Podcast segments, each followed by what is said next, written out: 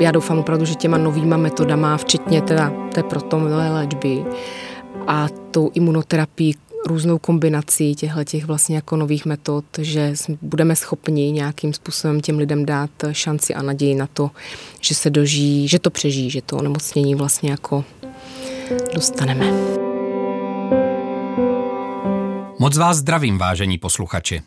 Mé jméno je Honza Musil a vítám vás u podcastu Protonoví bojovníci.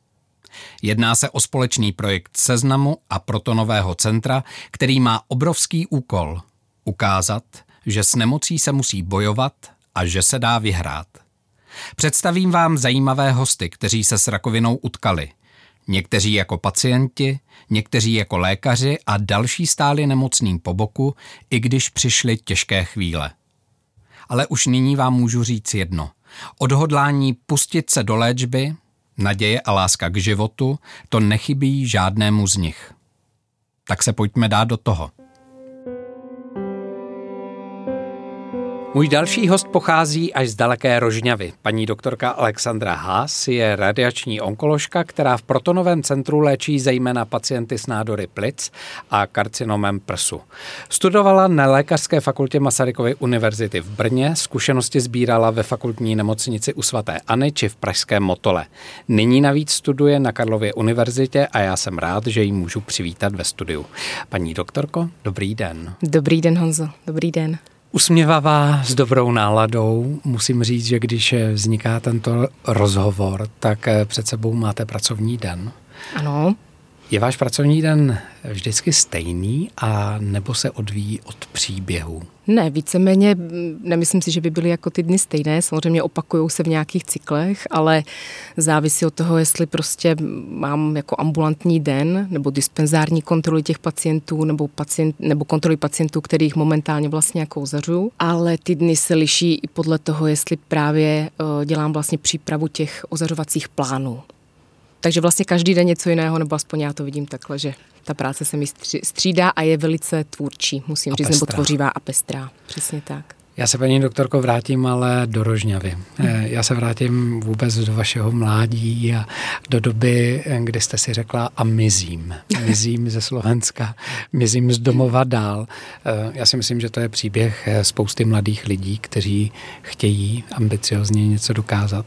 Asi, asi, asi je to tak. No, já jsem si v té, v té době jsem, jsem si říkala, že, že bych chtěla vlastně odjet víceméně jako co, co nejdál. Vybrala jsem si teda jako západ a chtěla jsem prostě studovat a něco dokázat vlastně jako sama. Sama o sobě, bez rodičů, bez, bez někoho, kdo tam bude jako moje podpora. Takže bylo to takové, jako že jsem si chtěla dokázat něco asi i sama se líbí. Proto jsem odešla. Šla jsem na západ do Brna. Brno mé rodné město. Konečně ho někdo pochválil a povýšil ano. na západ. Eh, život v Brně. Splnily se vlastně ty věci, které si člověk předeslal, nebo se to stalo až potom později v Praze? Ne, myslím si, že určitě ano, protože jsem tam byla vlastně eh, sama v úvozovkách jako v cizí, v cizí zemi. Bylo to velice příjemné a moc ráda vlastně jako na to vzpomínám. Já jsem pak po skončení fakulty tam ještě eh, dva roky pracovala, no. ale pak prostě shodou nějakých okolností i změn vlastně v, v rámci té onkologie, protože hnedka jsem nastoupila na oddělení radiační onkologie u fakultní nemocnice svatéAny ale pak eh, mělo docházet k určitým změnám, takže v té chvíli vlastně jsem se rozhodla, že, že půjdu, půjdu dál a půjdu do Prahy. Mhm. Kdy v Alexandře uzrálo právě to, věnovat se vůbec onkologii. Protože, řekněme si na rovinu, je to pořád obor, který v každém z nás vyvolává spousty bolestí, otazníků, pořád Obavy, slovo rakovina, mm-hmm. to, to prostě tak je. Mm-hmm.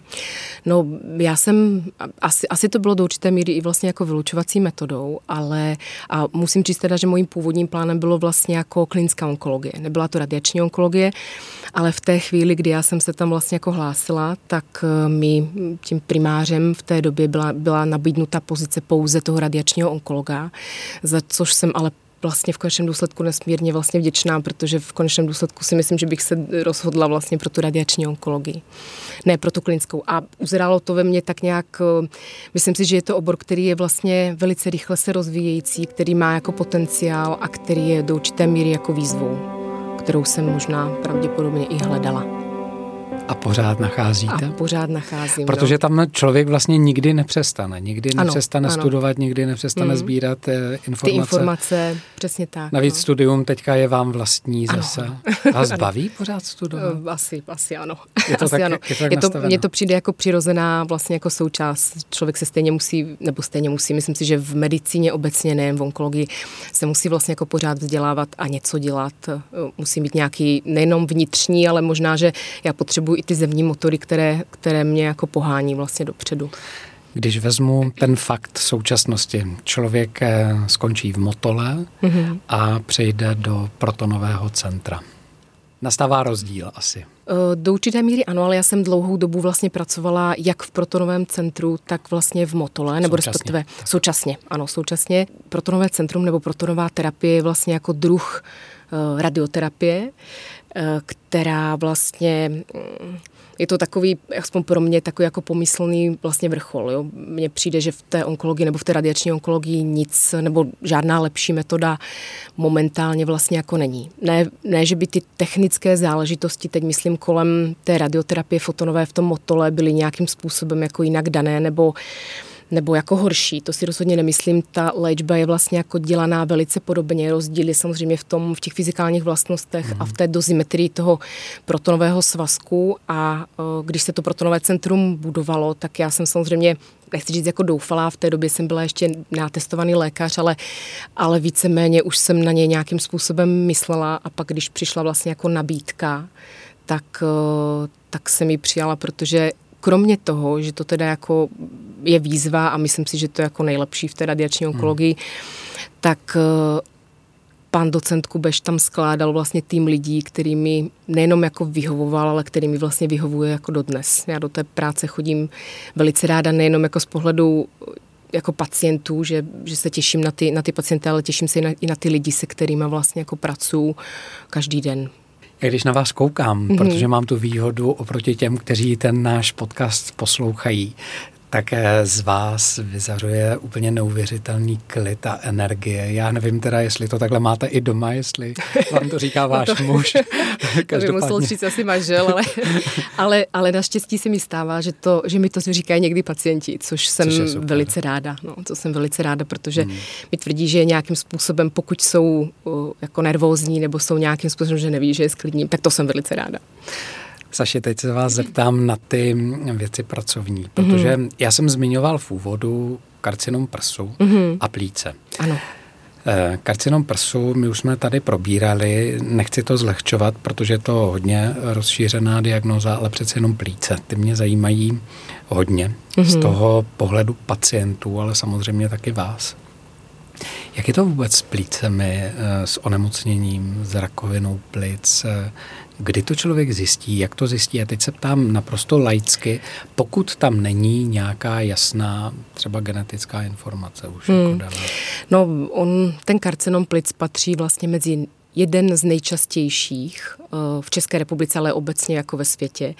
A to u obou pohlaví. Jo, bez, bez rozdílu na to, jestli se jedná o muže nebo o, o ženu. A určitě není úplně nejčastější ani u jednoho z těch pohlaví, ale je to zároveň uh, onemocnění, které je příčinou nebo nejčastější příčinou úmrtí na onkologické onemocnění. Ta mortalita nebo počet těch úmrtí v dané populaci se velice blíží incidenci, což znamená jako výskyt. Když si to představíte, nebo jako názorný příklad třeba podle NORu, nebo Národního onkologického registru v České republice v roce 2020 bylo diagnostikovaných 6700 mm-hmm. případů těchto, tohoto onemocnění a 5300 lidí na tohle onemocnění umřelo ten samý rok. Takže Jedná se o onemocnění, které je opravdu jako velice závažné, není moc jako optimistické, nebo respektive ty, ty, ta prognóza vůbec není optimistická. A to je právě z toho důvodu, že je diagnostikováno diagnostikováno velice pozdě, Aha. nejčastěji ve třetím a čtvrtém stádiu nemoci. Třetí stádium znamená lokálně pokročilé onemocnění, které už nejde vlastně operovat. Mhm. Chirurgicky už ho neodstraníte a Čtvrté stádium nemoci znamená, že je to vlastně onemocnění, které se projeví už eh, s metastázima. Jasně, takže to už je vlastně pozdě. Takže nazývám, ano, to, nazývám to tak, Přesně jak tak. To, tak přesně tak. 70% těch pacientů je diagnostikováno, diagnostikovaných prostě pozdě. A právě i díky tomuhle tomu vzniknul uh, program takzvaného časného záchytu karcinomu mm-hmm. plic. Funguje od ledna roku 2022 které vlastně jako má za, mm, je to vlastně jako preventivní program, není to úplně prevence, protože se týká hlavně jakoby pacientů nebo respektive lidí od 55 do 74 let, což je i to maximum toho výskytu vlastně toho tumoru v populaci. Většinou nám onemocnění lidi kolem 70 let, takže pro tyhle ty lidi, kteří jsou kuřáci, anebo bývalí kuřáci, který vykouřili takzvaně 20, minimálně 20 balíčko roků, což znamená vlastně počet jedna krabička eh, cigaret denně za 20 let, ale samozřejmě může, můžou to být i ekvivalentní jakoby dávky, tak eh, tyhle ty pacienti vlastně mají nárok na takzvané low dose CT, které můžou si zařídit nebo zeptat se jak praktického lékaře, tak na nějakém pneumologickém zařízení jako ve svém bydlišti. A ty je vlastně odešlou pak podle toho nálezu samozřejmě na tom CT. To low dose CT znamená, že je to jako vyšetření CT, které má eh, co nejnižší radiační zátěž a ty lidi pak jsou odeslaní dál, pokud by se tam jako v případě něco pozitivního objevilo. něco objevilo a samozřejmě za cíl to má najít a vytipovat ty lidi, který, eh, který můžou onemocnit vlastně tím karcinomem plic jako v časném stádiu, aby byli operabilní, aby ty možnosti léčebné byly vlastně jako daleko, daleko lepší. Aby se zachytilo třeba už eh, v ano, prvním, druhém Ano, v prvním, stádiu. druhém stádiu, přesně aby tak. Aby to nepřehouplo vlastně ano, do toho pozdějšího. Ano, do těch do pozdějších toho... stádií, protože ty příznaky jsou samozřejmě jako oni můžou být, ale většinou opravdu se to projeví až, záleží od té lokality toho tumoru, ale projeví se většinou až v těch pozdějších stádiích, jo, opravdu.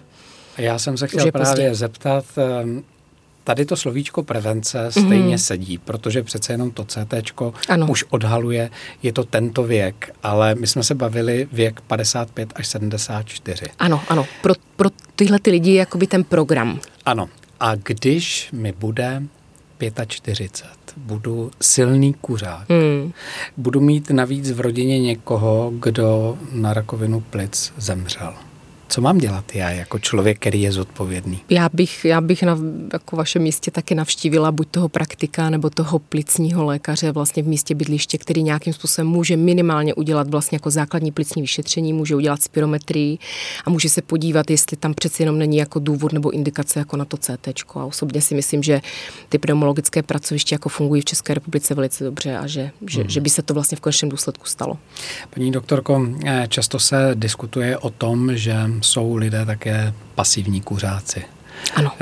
Je to tak, funguje to i v praxi, že se u vás objeví v ordinaci eh, v protonovém centru člověk, který v životě nevykouřil ani jednu cigaretu a přesto všechno má nález? Bohužel ano, bohužel ano. Ono samozřejmě eh, v tom protonovém centru, nechci říct, že je to těžké jako posuzovat, ale bohužel se nám tam jako kumulují lidi, kteří jsou buď mladší, nebo jsou nějakým způsobem rozsahem eh, jako ex, nebo ten rozsah je veliký. Jo? Mm. Jsou to prostě lidi, který, který opravdu už, já, já ne, neříkám, že jsou jako v posledním stádiu, to určitě ne, ale když si to fotonové pracoviště s nimi neumí rady, tak nám ty pacienti pošlou. pošlou. A hlavně, když se jedná o mladé pacienty, pamatuju si samozřejmě eh, ty lidi, paní 82. ročník, která prostě nikdy v životě nevykouřila žádnou cigaretu, sportovkyně, prostě s dvěma dětma 10 let a s rozsahem tumoru jako extrémním, prostě myslím si, že snad neměla ani v rodině žádné onemocnění, jo, že, tam, že tam ani ta rodina anamnéze jako nesplňovala ty požadavky, takže určitě objevují se i te, takovýhle pacienti a já doufám, že my minimálně jako dáváme šanci. Slovíčko šance. Co to obnáší teď pro člověka, který přijde za vámi? Už vás vidí tváří tvář, už se bavíte konkrétně o jeho nemoci. Co vlastně následuje potom?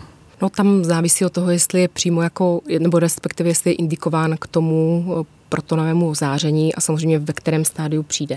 Nejčastěji naši pacienti jsou ve stádiu 3, protože u toho čtvrtého stádia, u toho metastatického by se měla kombinovat chemoimunoterapie, to už je mhm. spíš jako systémové onemocnění, ale když přijde pacient, který vlastně je ve stádiu 3, má příslušné vlastně všechny vyšetření, pokud je nemá a byl by teoreticky vhodný, tak my je v tom protonovém centru jsme schopni jako dodělat. Myslím tím hlavně eh, PET-CT vyšetření, které tam přímo máme, takže určitě i to není problém, pokud si myslíme, že ten pacient by byl potenciálně vhodný.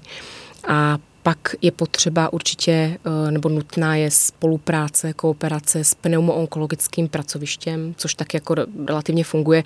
Ono ty naši pacienti, nebo ty, co jsou léčeni v tom protonovém centru, tam opravdu ta nemoc je strašně chemo i radiorezistentní. Jo. Ten, ten nádor neodpovídá úplně jako ideálně, pokud se mhm. bavíme o nemablobujenčném karcinomu plic, který je vlastně u nás uh, léčen. Uh, takže tam je prostě potřeba, eh, tam je prostě potřeba jako ta spolupráce opravdu s tou pneumoonkologií, kde podávají chemoterapii a kde pak následně ten pacient má i vlastně v některých případech, ne úplně ve všech, ale ve většině eh, i nárok na takzvanou imunoterapii nebo imunoléčbu, která vlastně to zlep, která zlepšuje přežití v posledních letech. Ona byla zavedená, nebo ty postupy eh, té imunoterapie byly zavedeny do léčebného schématu karcinomu plic vlastně v posledních letech, asi od roku 2015 a mm.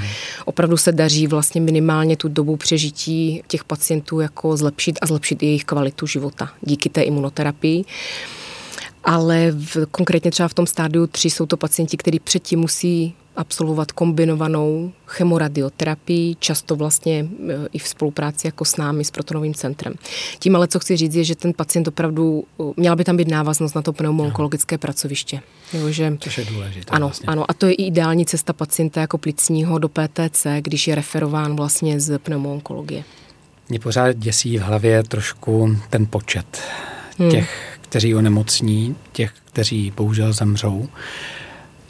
Kde jsou ti, kteří se vyléčí? Vyléčí se úplně? Zbaví se toho úplně? Nebo je to jenom tak, že se to, a teď mi odpuste ten, mm-hmm. ten výraz lajka, jenom odsune? No, to je těžká otázka, jako v tom smyslu, že samozřejmě, že u toho karcinomu plic já ne, jako v úvozovkách nikdy nevíte. No, ono to je, uh, tam i když dáte jako extrémně vysokou dávku, co ty protony vlastně jako umí, nebo proč je jako logickým vyústěním zkoušet u toho karcinomu plic vlastně tu protonovou léčbu, tak i když tam vlastně opravdu dáte extrémně vysokou dávku, tak uh, ta mutační nálož toho tumoru je schopná nějakým způsobem stejně čistě teoreticky jako přežít. Tam je fakt nás jako velice důležité to, aby ty lidi dostali i tu systémovou léčbu, mm-hmm. jak tu chemo, tak imunoterapii. Aby se eliminovalo to obnovení se. Aby vlastně. se, ano, ano, aby se, aby se vlastně jako, aby jsme se zbavili i toho mikroskopického rozsevu, který třeba jako těma zobrazovacíma metodama není úplně patrný hnedka na začátku toho onemocnění nebo v tom průběhu. Takže, takže těžko říct, jako jsou určitě i nebo takhle máme pacienty, který můžeme považovat za vyléčené. Jo. Ale já jsem v tomhle nechci říct, že opatrná v těch vyjádřeních, ale my těm pacientům říkáme, že jsou v, v kompletní remisi. Jo, že, že prostě když, ale když přežijou samozřejmě více než 10 let, tak bych si už dovolila to, říct, že, že jsou s největší pravděpodobností vylečený, ale návraty nebo ty recidivy bývají nejčastěji v těch prvních dvou letech. No. Je strašně těžko jako určit jak a kdo, protože je to opravdu velice jako nevyspytatelné onemocnění ale já doufám opravdu, že těma novýma metodama, včetně teda té protonové léčby a tou imunoterapii, různou kombinací těchto těch vlastně jako nových metod, že budeme schopni nějakým způsobem těm lidem dát šanci a naději na to, že se dožijí, že to přežijí, že to onemocnění vlastně jako dostaneme optimistka. Ano, já si asi... Ne, ale to je, to je dobře. Já si, já si myslím, ano. že to je hrozně fajn už i v tom počátečním přístupu a zase se vracím na ten hmm. začátek, když přijde pacient, který, troufám si říct, že je vyděšený hmm. vlastně hmm. na začátku a teď ještě, když to řeknu já hloupě, když se o tom bavíme a bavíme se už o třetím a čtvrtém stádiu, tak ten, kdo přijde, nedej bože zítra, tak eh, si řekne, já jsem slyšela, že třetí stádium a čtvrtý stádium je takový, mm, tak mm. mě by právě jenom zajímalo i ta psychika. A já, já to teďka s dovolením přehodím malinko na vás, protože ta psychika je strašně důležitá. Pojmenovávání věcí, to znamená lékař versus pacient. Dá se takový člověk uklidnit? Já si myslím, že dá. Já si myslím, nevím, jestli to zase to není ten, ten můj optimismus, ale, ale já si myslím, že určitě do určité míry dá. Neříkám, že každý strašně závisí jako na povaze toho pacienta, ano, to, to určitě. Uh, ale, ale určitě uh, minimálně bych se o to měl pokusit jestli už lékař, anebo kdokoliv hmm. jako vlastně z, té, z toho zdravotnického zařízení, protože ta psychika pro toho pacienta je vlastně jako extrémně důležitá. My zaprvé po něm chceme jako spoustu věcí, aby s námi jako kooperoval. Ozáření pacienta do takhle extrémních dávek v oblasti hrudníku jako není úplně jednoduchá záležitost. Jednak ty objemy jsou rozsahem veliké, ta komplexnost těch objemů je, velice, je, je taky velice náročná a mm, nám, nám víceméně jako, když to představíte, vy musíte toho pacienta pacienta ozářit několikrát, vždycky ve stejné poloze a ta přesnost je opravdu na na milimetry. S tím, že vlastně my po těch pacientech vlastně chceme a vyžadujeme, aby nějakým způsobem kooperovali se systémem řízeného dýchání. Jo, my, my je ozařujeme vlastně pouze v mírném jakoby, nádechu. Ty lidi, eh, ty lidi by to měli nějakým způsobem zvládnout, vydržet. A musím říct, že eh, vzhledem tomu, že se zabírám těma, zaobírám těma plicíma pacientama, není to tak, že by pacient na kyslíku neudýchal mm. tenhle, ten, ten, tohleto řízené dýchání. Většinou, když to neudýchá, tak je to vlastně jako z psychických Psychika. důvodů že je příliš nervózní, že prostě, že to nezvládne, že všichni jako na něj koukají, že prostě zdržuje, prostě tam se nabaluje jakoby tolik x věcí a x faktorů, že, ale tím, že je to jako vlastně potřebné a nutné, tak eh, jako jinak to nejde, jenom jako se pokusit eh, sklidnit toho pacienta. Mm-hmm. Jo. Nehledě na to, že ten přístup je extrémně vlastně jako důležité. To důležité. Důležitý. Já jsem teďka měla vlastně jako pacienta, který, byl to teda nebyl to plicní pacient, ale byl to pacient eh, s karcinomem mícnu a tam je potřeba opravdu taky kombinovaná jako chemoradioterapie, pak ten člověk jde, jde na operaci. A ten člověk opravdu jako, byl extrémně jako optimista. A chodil vlastně i, po, i potom, jak, jak jsme se jako domluvali, on chodil do, jako k nám, tu chemoterapii jsme podávali teda my v protonovém centru a on se těšil on se jako těšil na tu dávku té své toxické léčby, protože si představoval, jak to jako ubíjí a zabíjí ten nádor. A on opravdu namísto toho, aby jako hubnul, protože samozřejmě ozařujeme oblast jícnu taky relativně velikou, tak, tak ten pacient jako zůstával na svoji váze, chodil s tím, že je mu perfektně, přibral dvě kila v průběhu té léčby, což mě připadá jako už až téměř jako neuvěřitelné. Jo? A prostě byl v klidu a v pohodě. Ano, byl v klidu v pohodě, vlastně věděl, že teda něco je to, ale vlastně těšil se na to. On se těšil hmm. na každou dávku, jak záření, tak každou dávku chemoterapie a s tímhletím přístupem vlastně celou tu léčbu nějakým způsobem jako přežil velice dobře a pak se dočkal operace klepu to pomyslně. Eh, aby eh, jsme vlastně tady ty věci mohli násobit eh, a tady ty pacienty. Já bych se, paní doktorko, ještě ale vrátil přece jenom malinko k karcinomu prsu, ale to jenom, mm-hmm. jenom jakoby obrazně. Proč lékař, který má vlastně možnost věnovat se karcinomu prsu, mm-hmm. anebo třeba plicím, tak vlastně ty plíce jsou pro něj výzva. Je to proto, že ta léčba je složitější, náročnější? Myslím si, že do určité míry ano že do určité míry ano, protože jak jsem, jak jsem mluvila o tom tvůrčím procesu, tak ono je to opravdu vlastně, my se domluváme s těma fyzikama a s plánovačima ohledně toho, eh, ohledně toho objemu, to znamená toho co má být ozá... Ano, no. to taky, ale to, co má být ozářeno, když, přesně tak, tak, když si to představíte, tak, tak vlastně opravdu vlastně do CT vyšetření uh, my určujeme a nějakým způsobem opravdu i v určitém jako softwarovém systému zakreslujeme cílové objemy. Určujeme, co má být ozářeno, do jaké dávky, co už ozářeno být nemá vůbec, nebo eventuálně. Plus samozřejmě v protonovém centru máme spoustu pacientů, kteří už jednou ozařování hmm. byli, takže to je faktor, se kterým jako vlastně taky je nutné počítat. A tohle to všechno v té sumaci je opravdu vlastně jako tvůrčí proces. To plánování toho ozařování a pak předávání těm, těm plánovačům a fyzikálně technické skupině, který, který vám to samozřejmě různým způsobem vrací a domlouváte se na tom procesu, ale to je vlastně něco, co, co jako člověka do určité míry jako baví, aby to bylo aby to bylo udělané vlastně dobře, precizně a, a výsledek, aby, byl co a výsledek byl co nejlepší. Přesně tak. A samozřejmě u některých těch diagnóz je to jako relativně v úvozovkách jednotvárné. Já neříkám, že u toho karcinomu prsu je to takhle, protože tam taky samozřejmě eh, ty ženy v protonovém centru jsou většinou jako rozsahem, rozsahem taky to může být oříšek, jo? E, protože ozařujeme třeba bilaterální karcinomy mamy, to znamená obou straně vzniklý tumor, synchronně v jednom čase, ne jako postupně, takže vlastně taky je rozsah toho pole jako extrémně veliký. Ale samozřejmě jsou určité diagnózy, které, te, pro, pro které to není, že ani, že není to výzva, ale není to taková výzva jako u těch plic, no, protože mm. u těch plic, kromě toho plicního tumoru, tam většinou musíte zavzít i ty postižené uzliny, které jsou v oblasti mezi hrudí a jsou v těsné blízkosti pár milimetrů jak velkých cév, tak srdce, tak vlastně těch dýchacích cest a jícnu. A tam to opravdu pak kličkujete a snažíte se nějakým způsobem prostě eh, to udělat tak, aby to vyšlo pro toho pacienta co nejlépe. Přemýšlím a to malinko zlehčím na závěr. Uh, jestli bych už neměl jít na vyšetření, na tu prevenci, protože můj věk dosáhl hranice mm-hmm. 55. Mm-hmm. Přesto všechno, a to je ta poslední otázka.